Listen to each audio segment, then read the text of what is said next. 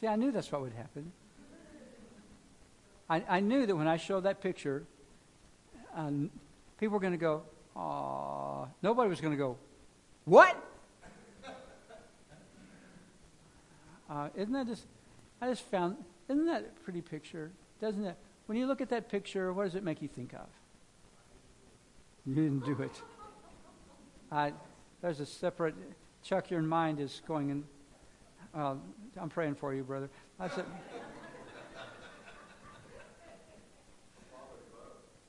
Father's love, right? The Father's love. You see, uh, I, I think on the internet, the, the ratio between pictures of a mother's love and a father's love is probably like ten to one in favor of moms. Uh, so, but there is that. That's just super, super peaceful, super encouraging. Thank you, Jesus. And you know what I think? This, I'm just guessing here. I, I, my suspicion is that this is not, this may not be staged. You know, not necessarily, hey, let's get a guy who looks like a father, and let's get somebody else who looks like a baby, and let's put them together, and let's take a picture of them. Um, I, this looks like a real father and a real baby to me, right? Doesn't it? I mean, that's so it looks natural. It looks natural and peaceful and wonderful. Thank you, God. Thank you, God. Uh, it looks way different than this picture. Um, I'm just, I'm still in awe that that they found, that archaeologists back in January found this little piece of, of a clay seal that belonged to the prophet Isaiah. You have no idea how rare this is. Uh, there's, um, there are lots of archaeological artifacts. There are lots of pots, and there's lots of shards, and there's lots of, I mean, you can, if you, when you're doing an archaeological dig, what you mostly find is garbage. You find stuff that's been thrown away or burned up or broken, uh, and nobody wanted it anymore, so they threw it in a hole. Or maybe maybe a, a fortress was burned down, and then it all caught on fire, and it all collapsed. Um, and so um, personalized evidence, especially of famous people, is very difficult to, to identify. And yet here we have the prophet Isaiah who wrote, Isaiah, who wrote the longest book in the Bible, the, Isaiah, who wrote uh, what arguably we would, might call the first gospel, because it's the, in the Old Testament it talks more about Jesus than any other book in the Old Testament prophesies about Jesus. The, the book of Isaiah, uh, you can almost know everything you needed to know about G- Jesus from reading the book of Isaiah if you never saw the Gospels. Uh, matter of fact, that's why good Jews today are still looking forward to the coming of a Messiah, because they know from reading the book of Isaiah that a, that a Messiah is supposed to come. Um, they Christians and Jews disagree about some of the prophecies in Isaiah, and the Jews thought they were getting a conquering king with swords, not somebody who was going to die on a cross. So uh, Isaiah fifty-one just bothers the heck out of them. But the the point is, Isaiah wrote all that stuff. And here it is, right here. Um, For a child will be born to us, a son will be given to us, and the government will rest upon his shoulders. He'll be born in Bethlehem. uh, and his name will be called Wonderful Counselor, Mighty God, Eternal or Everlasting Father, and the Prince of Peace. So we've been talking about this for a couple of weeks now. This wonderful name of Jesus, the wonderful name of the coming King, the wonderful name of this child that's going to be born to be a king. Wonderful name here. This is, and this is all pulled out of Isaiah chapter nine. Wonderful is the Hebrew word that means beyond our understanding or comprehension. It, does, it doesn't just mean, oh, cool, isn't that what? Oh, did you see Anna dancing last night? She was wonderful. No, it was, it was, I have no idea how she did. It was amazing. It, yes, she was there. Anna, there were like three hundred fifty people there. So um, you were, and all the lights were shining right in your eyes. So, um, But they, they all told me afterwards, every one of those three hundred fifty people that I talked to said you were the best one. So, uh, so, but wonderful. The Hebrew word doesn't mean what we say it does in English. It isn't. Oh, isn't that cool? Isn't it nice? It is. Oh my goodness! What was that? It, what just happened? I've never experienced anything like that in my life. It's, it's the emphasis is on wonder. When you say His name is wonderful, it's like, I've never met anybody like this in my whole life. He is full of wonder. And in His presence, my heart is filled with wonder about how such an incredible opportunity should exist that I could even be in God's presence without being squished like a bug. That's wonderful. So, Uh, he will be called wonderful. Uh, so I'm humbled and I'm totally in awe in His presence. We we hardly ever experience God like that. How often do we ever experience God with an edge of wonder about it? That's, except, God, I'm wondering when it is you're going to answer my prayer because I don't got all day. But instead of just being in the presence of God saying, it's, it's God, I'm just amazed and I'm in awe of you. Being in your presence is the most humbling thing that's ever happened to me. Call His name wonder, wonderful. Then we also be called counselor, based on a Hebrew word that refers to a particular type of wisdom. Sometimes we say people are smart, which means they have a lot of knowledge, and then we say they're wise, which means they know what to do with their knowledge. Like uh, John Alexander, right here in the front row, is filled with knowledge about how to repair boards on pinball machines, right? Tell me something important that we should all know if you're going to try to repair a pinball machine. First thing you need to know. Check your fuses first. Check the fuses first. Uh, uh, and, and Mike would say the first thing you ought to do, well, if your computer isn't working right, is what? Restart it. Restart it. That's right. that's, uh, that's, that's right. Reboot. so, so, so that's important knowledge to know. Now, so he knows, he has a lot of knowledge about pinball machines, but wisdom would be knowing how to put that all knot together instead of just taking a ball peen hammer and whacking it all over the place. That doesn't work. Don't do, don't do that. So, so wisdom would be knowing that you can't use a ball peen hammer most of the time to fix a pinball machine. Uh, but that's not what this is. That's not this kind of wisdom. There's a special word here. Uh, it's not just somebody who's wise beyond their years. It's bigger than that. It's referring to the wisdom and authority that the king has to make decisions and takes actions that change history. The kind of wisdom to bring peace where there was uh, disaster. The kind of wisdom to understand how to negotiate treaties. The kind of wisdom that knows how to strategically plan six years ahead and so you can protect your country in times of famine.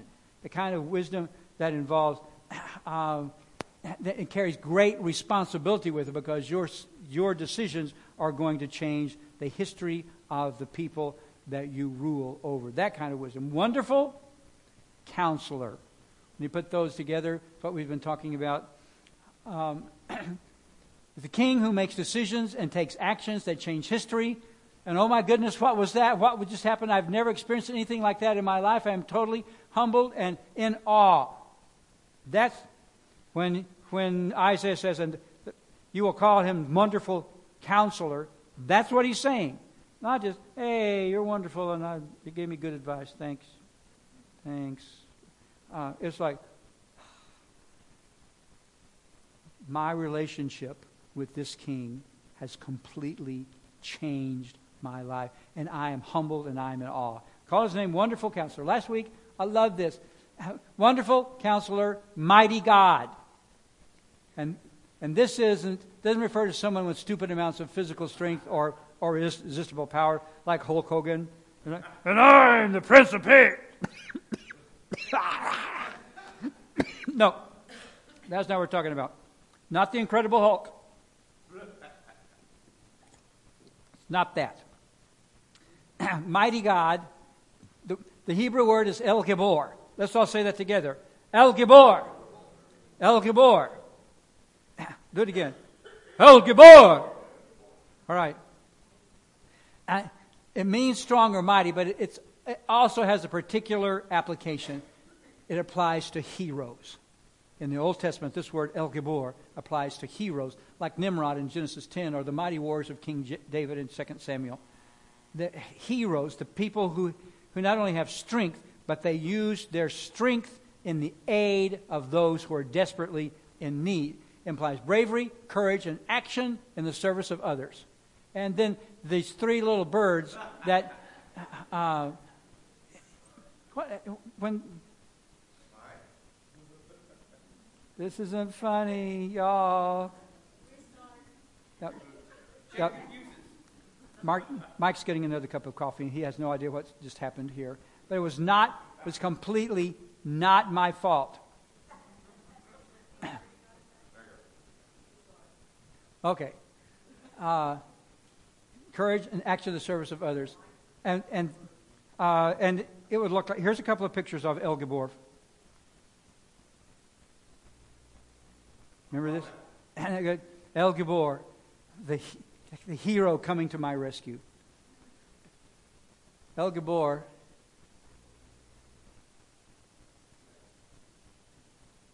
Who's holding me up, who saved me from myself.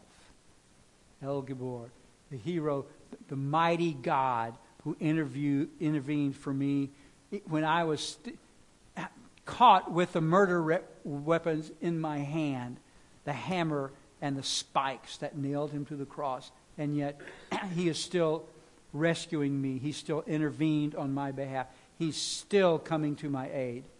So now we have mighty counselor. We've got wonderful counselor, mighty God. The king who makes decisions and takes actions that change history. Oh my goodness, what was that? I've never experienced anything like that in my life. I'm humbled. I'm totally in awe because I now know he is a king who will always behave heroically and selflessly, and use his power to deliver me, never to oppress me or intimidate me. One, we call his name. This child that's going to be born to you, his name will be called Wonderful Counselor, Mighty God, and now today, Everlasting Father. So, here's what I... I read a little commentary this week by somebody that made sense to me that Isaiah is probably not, when he's saying this child is going to be called Wonderful Counselor, Mighty God, Everlasting Father, he's probably not referring to Jesus being, he's not saying that Jesus is the Father, because even though it's kind of confusing in some instances, the Trinity kind of sorts all that out. The, the role... Uh, there are distinct roles inside the Godhead, and the Father is a distinct role, and the Son is a distinct role, and the Holy Spirit is a, di- is a distinct role inside the Godhead. So we are not thinking of Jesus as the Father, but here's something that uh, there might still be a fatherly function in our relationship with Jesus. Because for this reason, in Old Testament times, kings were viewed as the fathers, the father figure, the the person wielding the the authority and the responsibility for the benefit and the blessing of their subjects. So, the everlasting father, a good father, uh, it would be the responsibility of the king to take care and make sure that his people were safe, and his people were fed, his people were protected, his people were so, so in a, a fatherly kind of function. So. Uh, the, more than that, though, there's an important difference here. Everlasting. Loving and nurturing that never stops, no matter what. You enter into a relationship with this Wonderful Counselor, Mighty God. He's also a nurturer and a protector that never stops, never gives up, no, never goes away, never lets go. Tell me what's talking. So it's kind of like this. Tell me what's happening in, in this picture. Somebody tell me the story behind this picture. What? The waiting father. This is the story of the prodigal son.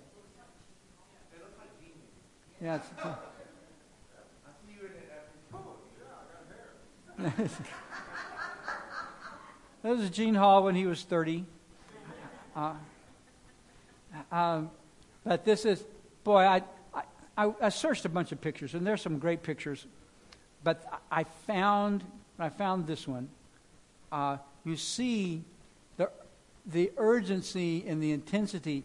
I mean, he's running. He's running. He's been, this father, uh, the father of the prodigal son, has been sitting on his front porch every day, day after day, week after week, month after month. We don't know how long. In the parable in the gospel, it doesn't say how long the father waited. Just that he waited and watched every day. And when he sees the sun coming far off, he starts running. Starts running. Now you've got the son, on the other hand, who who knows he's in trouble. He knows he made a terrible choice. He knows that he was stupid and selfish. Uh, we, he he knows that now he's desperate. If he doesn't find some way, he feels like it's now all up to him to fix his relationship with his father somehow, so so that somehow maybe he could at least uh, sleep in a pile of feed sacks and the back end of a barn and uh, labor at hard labor in the fields uh, just to get a meal a day, because anything is better than sleeping with pigs and waking up drunk every night. Uh, and so, on one hand, you've got the you've got the son, kind of trudging, mostly looking at his feet, slouching, tail between his legs, just. Got to get this over with. I've just got to get this over with. I hope this works. I've just got to get this over with. I hope. I hope there's still a place for me here. What a jerk! I, what an idiot I've been. Just trudge, and so he's he's probably not only I mean, he's he's probably not even looking at the big house. He's just trying to force himself to keep one foot right in front of the other. In the meantime, here comes his father. His father sees him coming from far off, and his father is just overwhelmed, just thrilled to see finally, finally, finally. He's waited so long, and he can see the, the silhouette of his son. He can't see his face, facial features yet.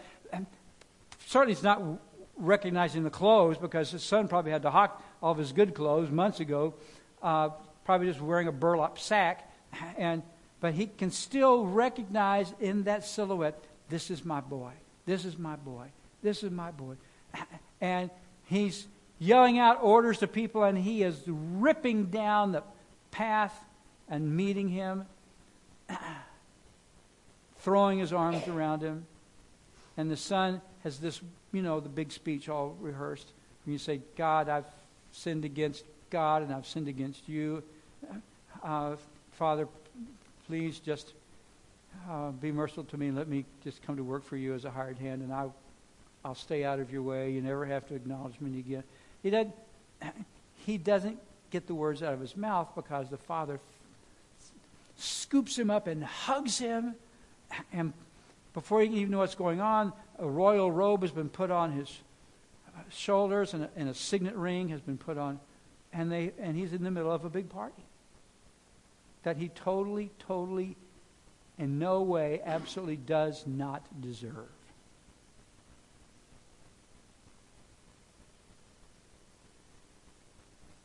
So, the everlasting Father, the Father who never gave up, the Father who never quit, the Father who never, the Father who was willing to let go because you wanted to be let go of, but the Father who never stopped loving you and never stopped waiting for you to come back, and never, the Father who never quit being your Father, everlasting Father.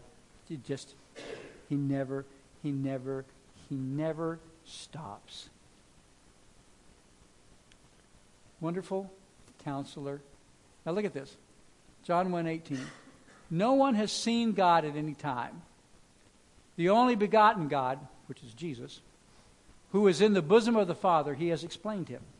So do you want to know what the Father heart of God is like? We don't get to, we do not yet have the right to physically enter the throne room of heaven in the presence of the Father. Um, but we become crispy critters. But if you want to know, if you want some glimpse, some understanding of what the Father is like, what the heart of the Father is like, what the Father heart of God is like, it says right here, we haven't seen God, only Jesus, who is in the bosom of the Father, has been in God's presence.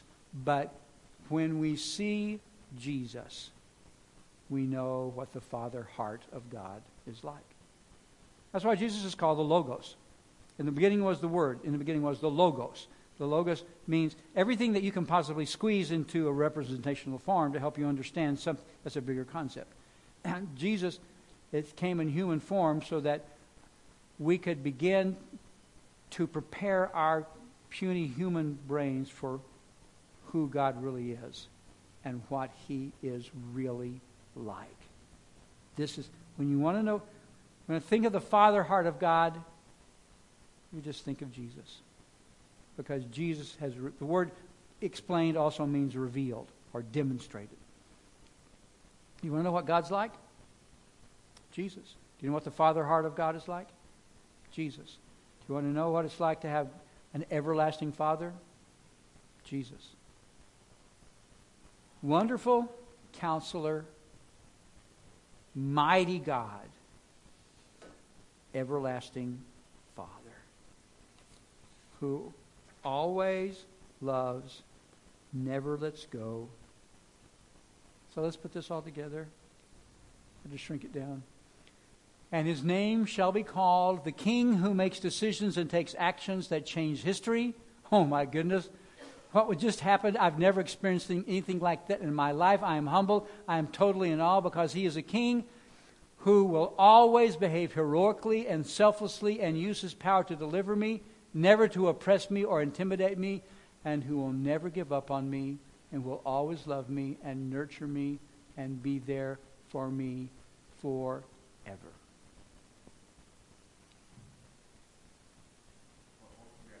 That's right. We're not even finished. We got one more next week. Stay tuned. For unto you is born this day in the city of David a Savior, who is Christ the Lord. The child will be born to you, and the government will rest upon his shoulders. And his name will be called Wonderful Counselor, Mighty God, Everlasting Father, and next week, Prince of Peace, Prince of Peace, Prince of Peace. Father, in the name of Jesus,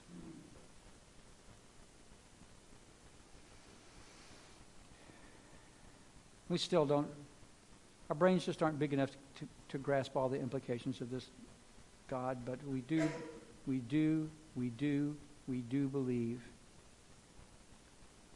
that you are faithful. Lord, thank you for giving us so many opportunities to trust you and for giving us the grace to let you carry us while you finish your work in us. We ask it in Jesus' name. Amen.